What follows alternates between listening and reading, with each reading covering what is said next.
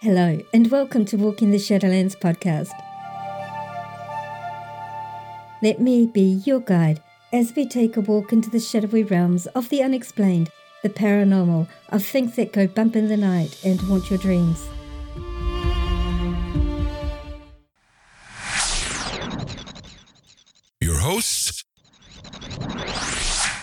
I'm Marianne, and I would like to welcome you to our podcast.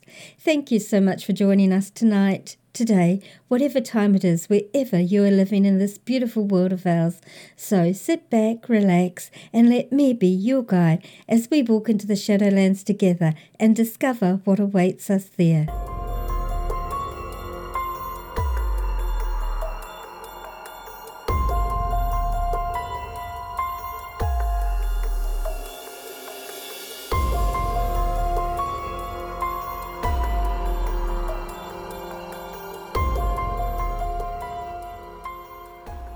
Skinwalkers. That name for people such as myself who live in the Southern Hemisphere may not mean much. We may not have heard about these beings before, and if we have, it is often because of TV shows such as on a popular ghost hunting series where it's treated at best with mock respect, or as a subject of investigative journalism, such as in the case of a recent documentary called Hunt for the Skinwalkers which chronicles the events on a Utah ranch and was so well investigated by the journalist George Knapp. Also, which was very well documented and scientifically researched for years by Bigelow Aerospace, funded by Robert Bigelow. Or in many horror movies and TV shows over the years, to some of us, it is at best a mere curiosity. I have a really wonderful guest interview, a Navajo person who grew up on the reservation, the native land. This guest is going to remain anonymous for their safety, and whose voice I've digitally altered so it's not recognizable to any from that region who may listen to this. There are very good reasons for these precautions, which will become clearer as these episodes unfold. This is such an interesting subject with so much to cover that this will be a two part episode. I've thought really hard about how best to structure these episodes and have decided to intersperse the interview amongst other people's experiences where they fit in with what my guest is talking about. I have permission from all persons whose experiences I share on these episodes, all of whom wish to remain anonymous some not because of cultural beliefs, but simply because of where they work or fear of ridicule, and some due to cultural reasons. Having said that, let's begin with a recent experience of only five months past.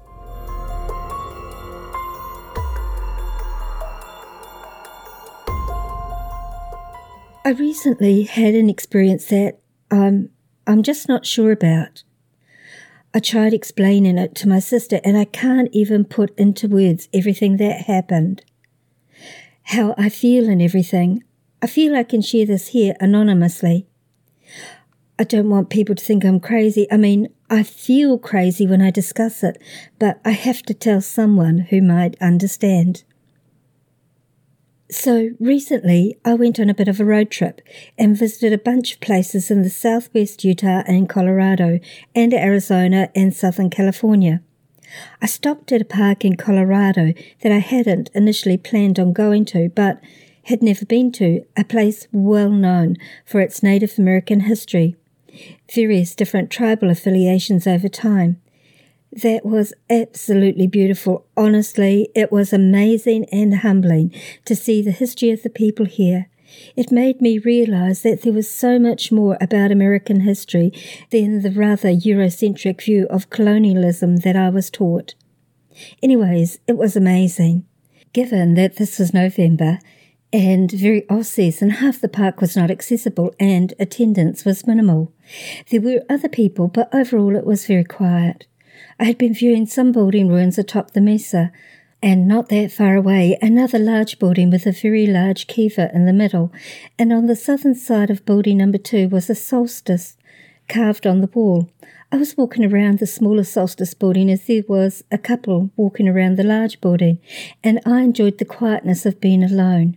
And when I went to the large building, they went to the solstice building, and then they left. And I was going back to the solstice building to get some more pics of the solstice marker. I was now alone.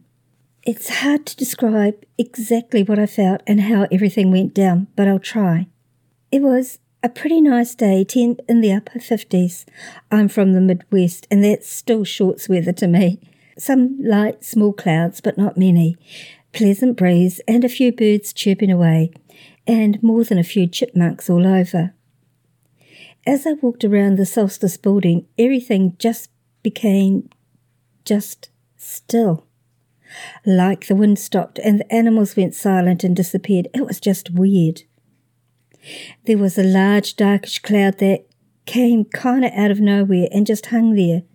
It was a weird heaviness all over, and there was a smell of like what I thought just a dead animal, like that sickly, sweet smell of rotting meat. I assumed that there was a like a dead deer or rabbit or something nearby, that the wind had been blowing the smell away, but the wind was gone and everything was just still and heavy. As I reached the solstice wall marker, I noticed that on top of the wall, mind you, the walls are only two foot high or so, there was a piece of pottery.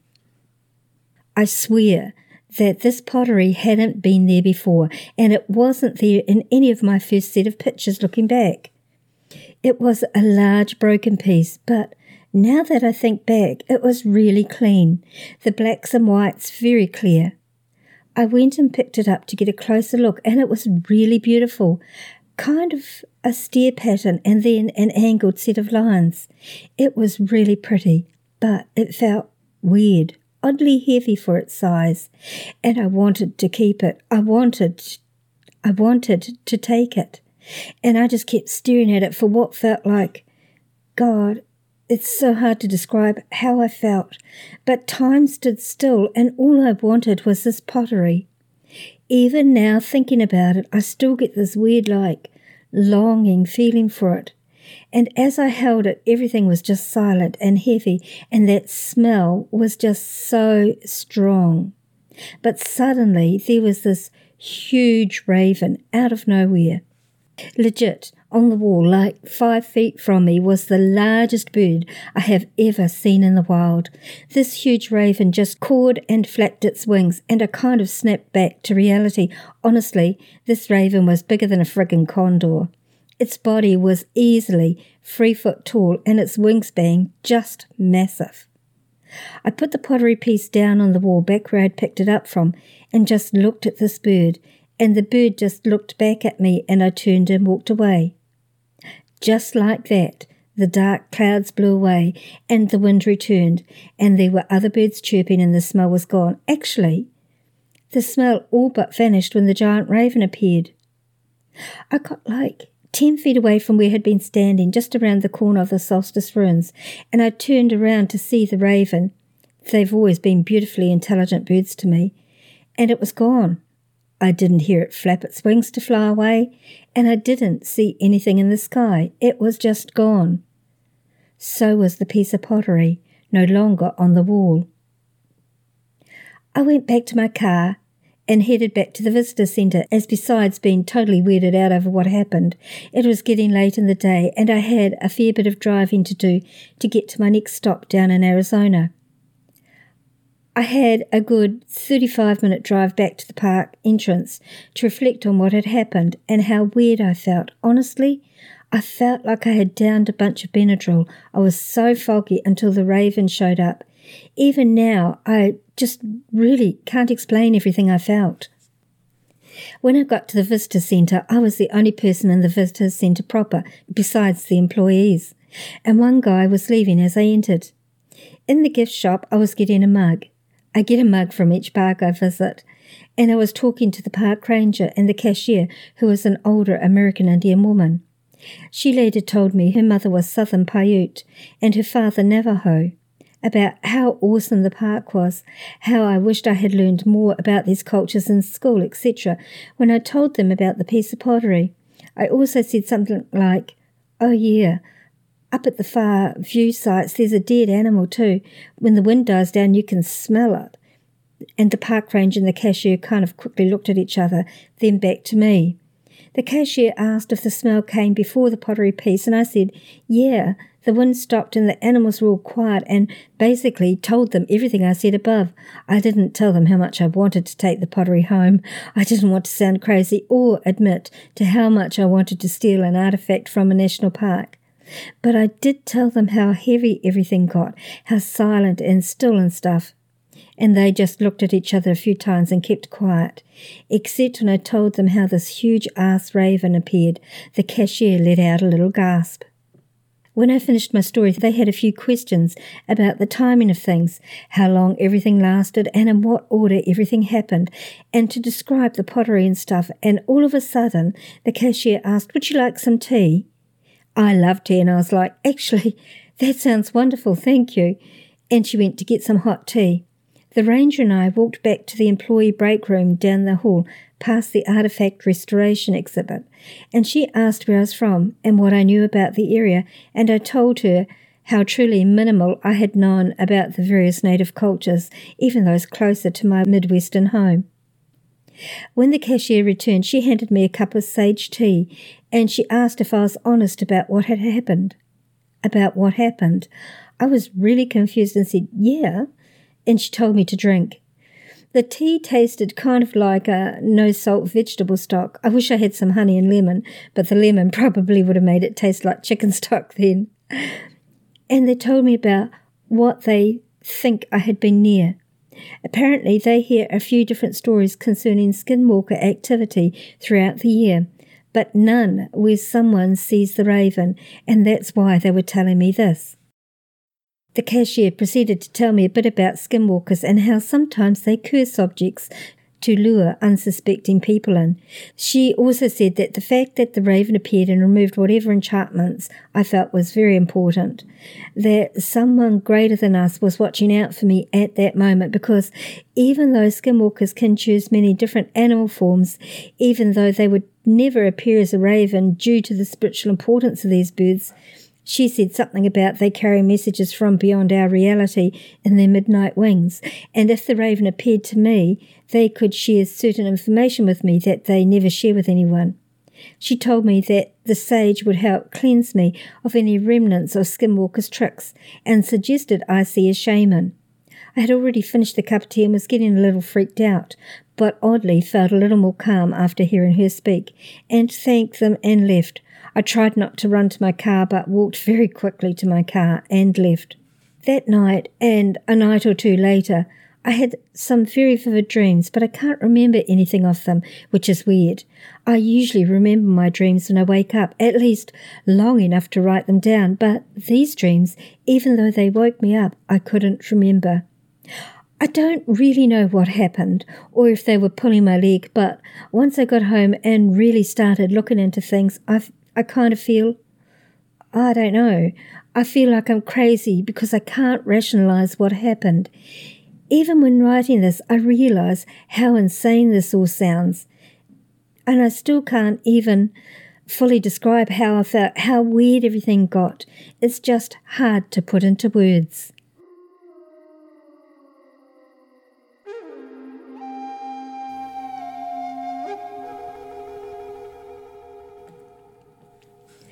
But for the people of the Navajo Native American culture, a skinwalker is a very, very real being. A type of harmful witch who has the ability to turn into or disguise themselves as an animal, most often in the form or shape of coyotes, wolves, foxes, dogs, cougars, bears, and sometimes even owls or raven, as in that previous experience. In order to become a skinwalker, he or she must be initiated by a secret society. The initiation requires that the initiate kill a close family member, a child or a sibling most commonly. After this task has been completed, the individual then acquires supernatural powers, which gives them the ability to shapeshift into animals. They then will wear the skin of the animals they transform into, hence the name Skinwalker. However, my guest later on in these episodes mentions something with regards to this that they only recently learned. Sometimes they also wore animal skins or antlers on top of their heads, which brought them more power. They chose what animal they wanted to turn into depending on the abilities needed for a particular task, such as speed, strength, endurance, stealth, claws and teeth, etc. They may transform again if trying to escape from pursuers. Because of this, the Navajo consider it taboo for its members to wear the pelt of any predatory animal. However, sheepskin, leather, and buckskin are acceptable. Skinwalkers also allegedly have other powers, including reading others' minds, controlling their thoughts and behavior, causing disease and illness, destroying property, and even causing death. People who have encountered skinwalkers say there are a number of ways to know if one is near. They make sounds around home, such as knocking on windows, banging on walls, and scraping noises on the roof. On some occasions, they have been spied peering through windows. They often appear in front of vehicles in hopes of causing a serious accident, and then there's also often a very foul smell associated with them, as in the previous experience. Their abilities are said to be uncanny. They are said to be able to run faster than a car and have the ability to jump high cliffs. They are extremely fast, agile, and impossible to catch. And when they have been seen, they have been described as not quite human and not fully animal. They are usually naked, but some have reported seeing the creature wearing tattered shirts or jeans. A skinwalker kills out of greed, anger, envy, spite, revenge, or plain malice. It also robs graves for personal wealth and to collect much needed ingredients for use in black magic. They are also able to take possession of the bodies of human victims if a person locks eyes with them.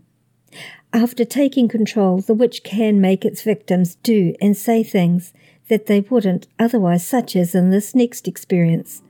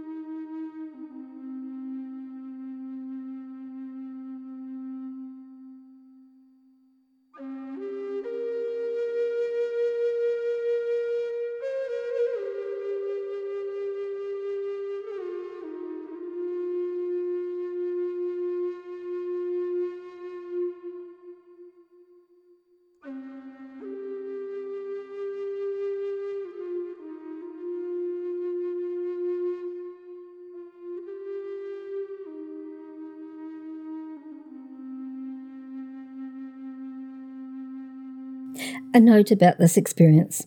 I had actually interviewed this chap who currently lives in Brazil. We spent over 40 minutes talking about his experience, finished our conversation, and I got offline. I went back to download the audio of our conversation, as I do with people I speak with on the platform I use, only to discover that nothing had recorded nothing not a, not a single sound. So after a few emails back and forth, we decided that perhaps it was just better if I were to read out his experience. So here it is. My mother had met some douchebag of a guy, and I absolutely goddamn hated him. However, she liked him, and there wasn't much I could do. Eventually, my mother decides she wants to move in with him. Spoilers, it didn't work out to Tucson, Arizona, where he lived from Miami. I was 16. February, my birthday is in July. So I didn't have much say. At this point in time, things were pretty bad. I hated the new school, hated the home, hated everything. However, there was a silver lining. I made a friend whom I will call Jazz. Now, Jazz wasn't like normal girls. She wore an extremely unique attire, had this amazing accent, and just had this whole air about her that got your attention. Jazz was a big nature lover. She scared me half to death once when she brought a scorpion in her hand so I could see it. Freaked me out seeing that giant black thing until she told me the rules of size with scorpions and venom. Anyway, Jazz and I were close as close could get, not lovers. Mind you, I was still with my ex back then. We saw each other as family. I often hung out with her, but never really met her parents. So one day Jazz is at my house and we're watching Naruto. This was back when it was still fire. Suddenly we hear this awful scream from afar. My room and window are basically positioned next to the main door, so the window looks outside. Outside, we lived in a house on one of those streets that ended in a huge circle of houses. As we looked out, there was a house directly in front. We see a girl yelling and slamming herself into a parked car's window. We didn't know what it was, but it was freaky because she was hysterical. Suddenly, a man comes out, yells something to her, and she just darts off towards my house. She just runs over. She runs over and just slams into the front door so hard Jazz and I looked at each other like, fuck, she got in. She didn't, of course. We closed my window, backed away, and went back to Naruto.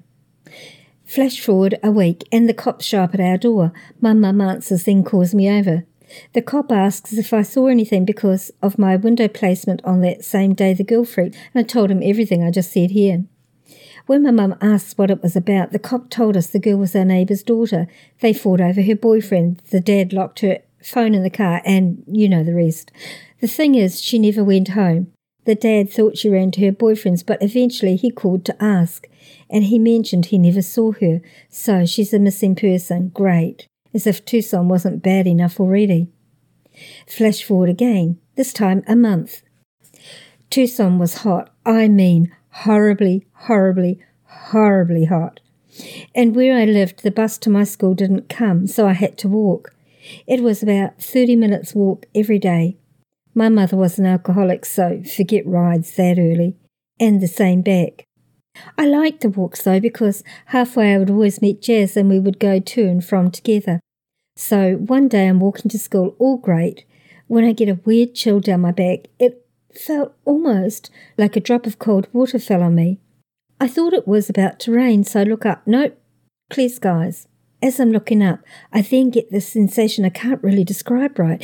It felt like I was a kid sneaking somewhere I shouldn't be and I had just been caught. And it was that moment where you and the person who caught you just lock eyes and you know your history. I looked down real slow, and from my left peripheral, something was there.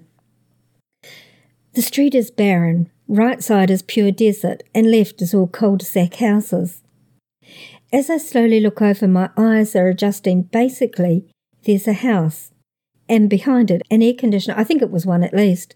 The big thing with the fan that's on a concrete bed. The house was casting a shadow over this air conditioner, and my eyes were trying to see it properly. I used glasses back then, which didn't help. As I began to focus, my body shook like I was being electrocuted. I actually felt my mouth drool and my eyes tear up. I saw a head. It was just a head, but it was to the left of the generator facing the back of the house, nearly at the top. I knew it wasn't floating, more like someone was peeking out from behind the gin. The shadow was over its face, and its hair just dropped like it was soaking wet and really dirty. I didn't move. I felt like at that moment we made eye contact. It was like looking at a bear. I didn't want to move. I didn't know if it would chase me or what. I just stared at it, shaking. Suddenly, a hand comes over my shoulder and I hear a soft hi. It was Jazz. It snapped me out of whatever that was.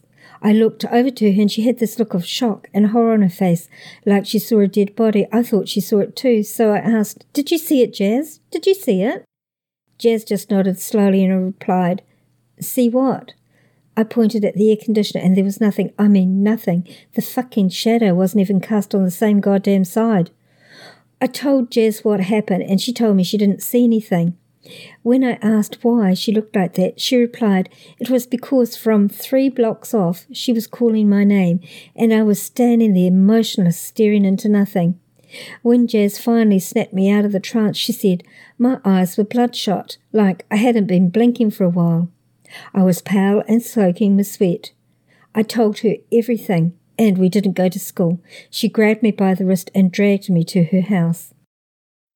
This was the first time I'd ever been in her house, which sucks it had to be this way. Her house was amazing. It had this crazy good smell, and there were these awesomely decorated ceramics all around, and cool pictures of what I later learned were Navajo. Jazz took me into the living room, told me to sit on the couch and wait. She then went into the house.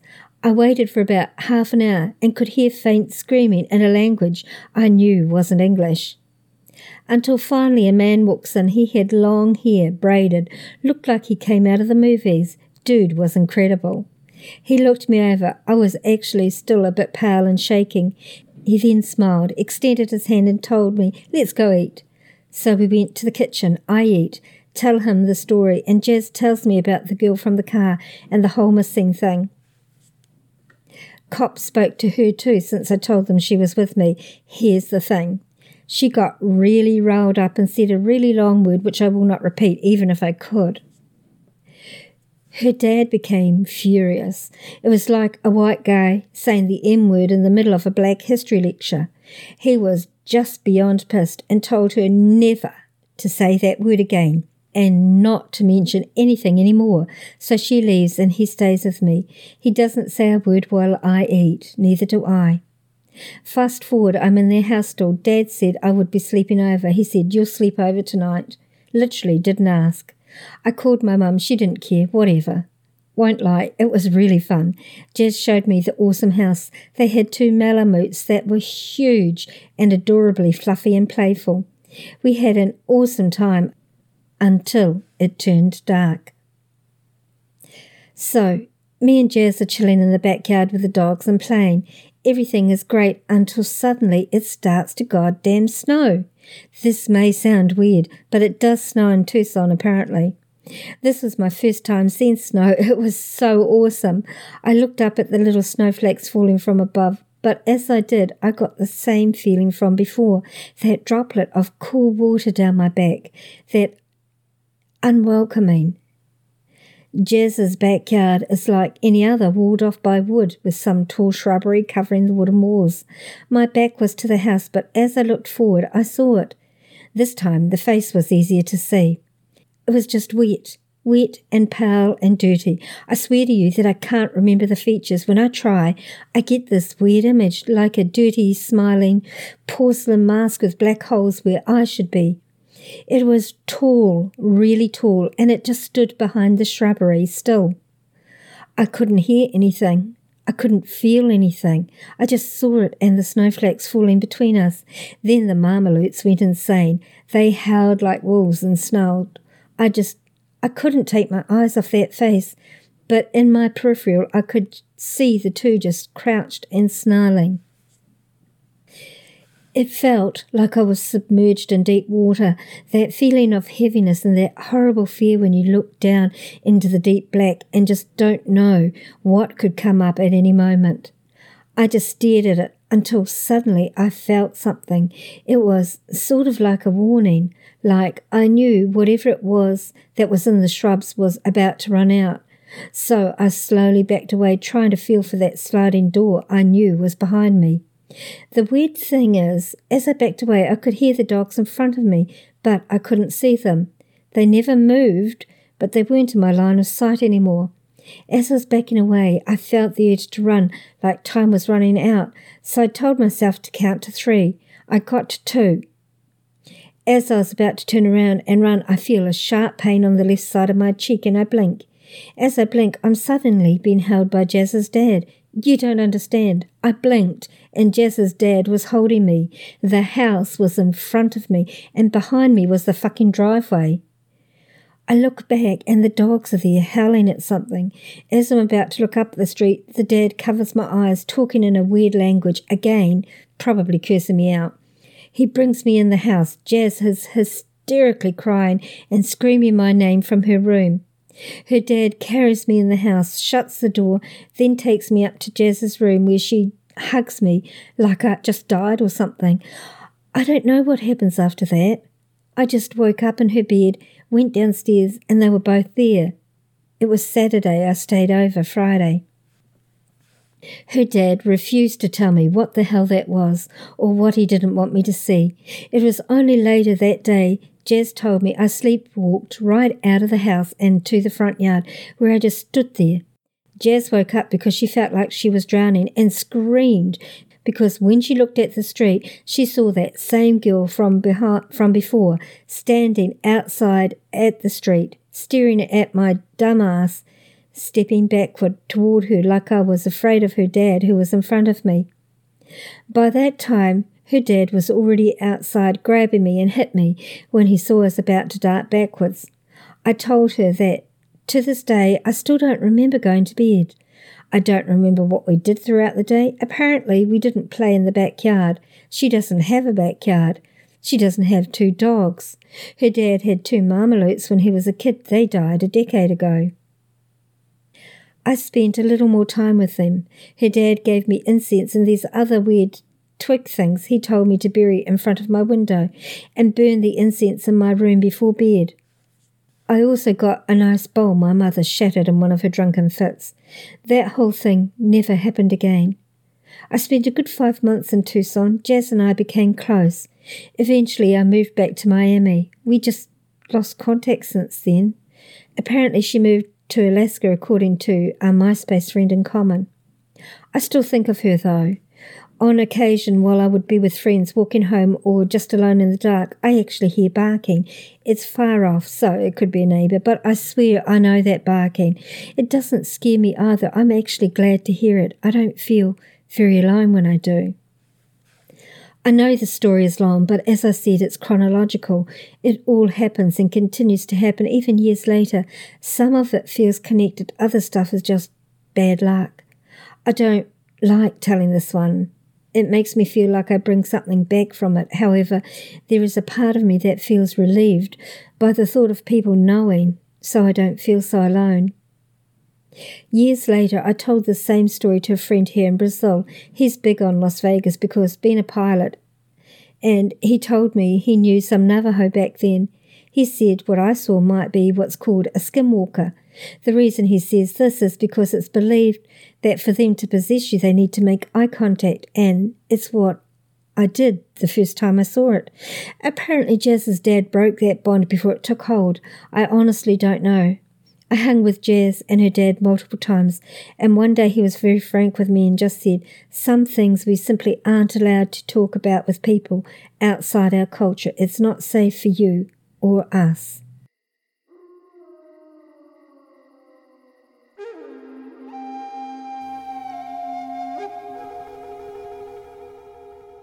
The Navajo people call these witches Yinadloshi, which translates to, with it he goes on all fours.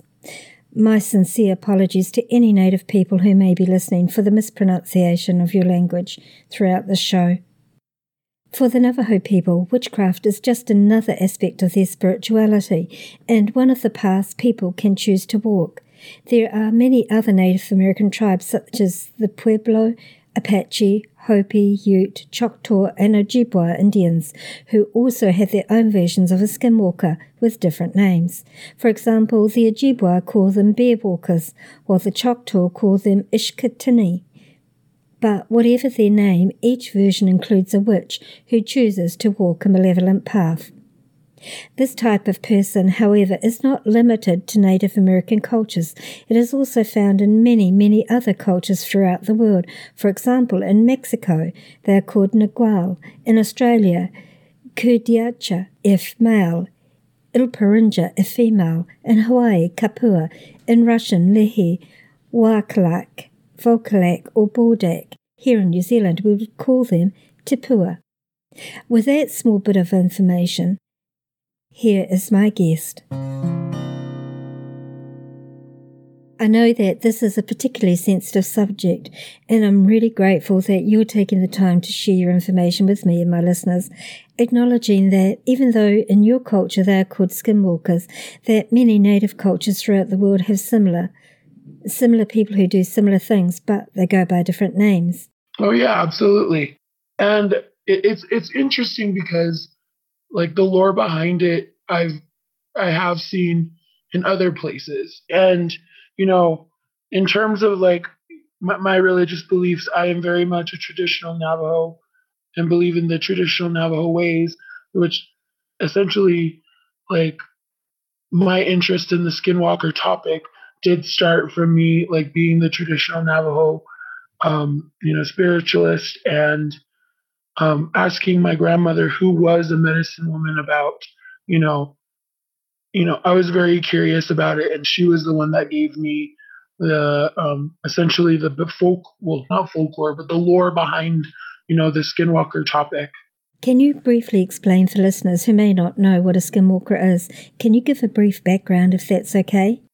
Sure. Um, so, from what my grandmother told me, well, my grandmother, she was a medicine woman who is, you know, a practitioner of healing within the Navajo community. So, generally, people that go to medicine, you know, men or women, are um, seeking services in terms of like, you know, blessings and helping with their general lives. And what a skinwalker is, or what, a, from my understanding, is a person that didn't choose to follow the blessing way in terms of the Navajo like spiritually spirituality. They decided to branch off from that and kind of go towards, you know, witchcraft and kind of essentially going like the evil path in these, you know, these two pathways where it's the blessing way and then a way that's not so great. Um, which is interesting because from what my grandmother told me, is that that's never been it, wasn't always this way. And i kind of mentioned that in one of my stories that skinwalkers were originally like just part of um they were part of the group they were part of the the essentially they were seen as people that had amazing gifts um and they she talked about like when you know, col- uh, colonization of the United States was happening, um, skinwalkers would rally messages from between warring camps, and they had these amazing gifts in which they were able to camouflage themselves as animals and you know move about freely and relay messages to warring camps of where the enemy was and like it it was seen at, and, and held in high regard but my grandma mentioned that like when colonization happened, that you know people started you know breaking up the land. People were people were given things, you know, not necessarily. It wasn't given away equally, and so a lot of people got jealous. A lot of people were looking around and seeing like, oh well, you know, those people were, you know, knew the right people. And so they got to have stuff, more stuff than me do. And so instead of, you know, bettering themselves and trying to improve themselves, they, you know, use their, their, they turn those gifts into essentially trying get, trying to get back at people. Right, right. And is it true that I read somewhere that, and I don't know if it's true or not, but that in order to become a skinwalker, that you have to murder a member of your own family. I have heard um, instances where that is true.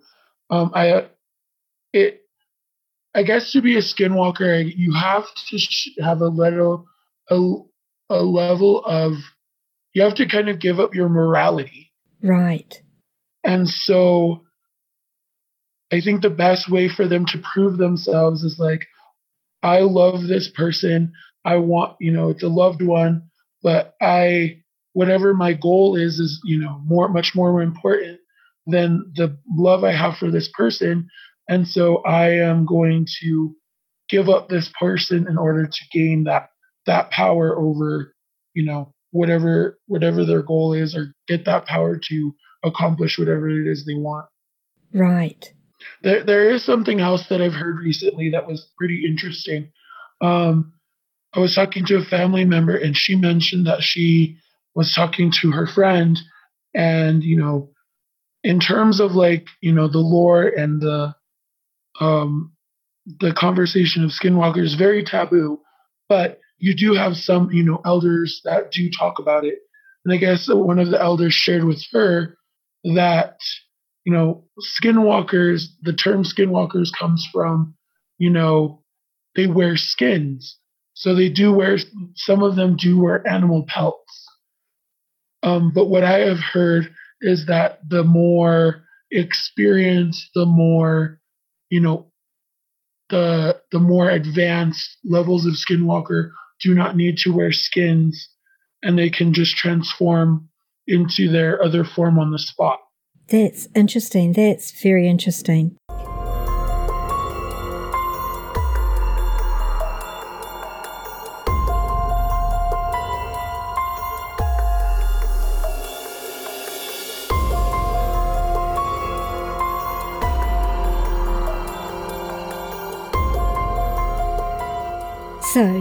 That's where we'll end part one of our Skinwalkers episode. Our conversation continues next week, along with my guest sharing some of their own personal experiences with Skinwalkers. Be sure and join us for the second part. And so you don't miss it, be sure and subscribe to the Walking the Shadowlands podcast on iTunes, Spotify, and all podcasting platforms. All of the music today, apart from the guitar bumper chords, was from a beautiful piece of music that has a touching backstory. The gentleman who wrote the song called Apache Moon had a wolf that he loved and had raised from a cub. His beloved animal died after many years together, and he wrote the tune as a memorial for his friend. It is his pet's howling that can be heard in the bumper music.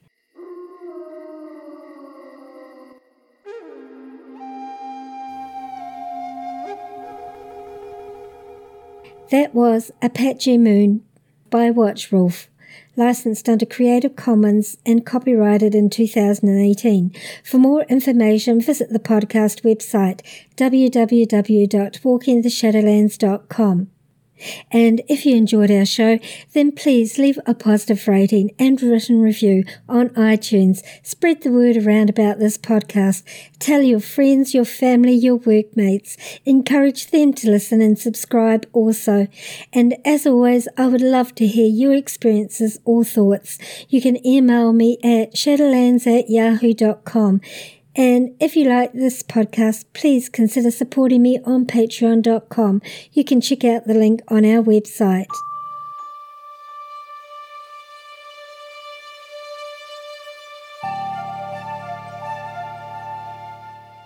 Thank you so much for listening tonight, today, wherever you are in this beautiful world of ours. We'll see you this time next week.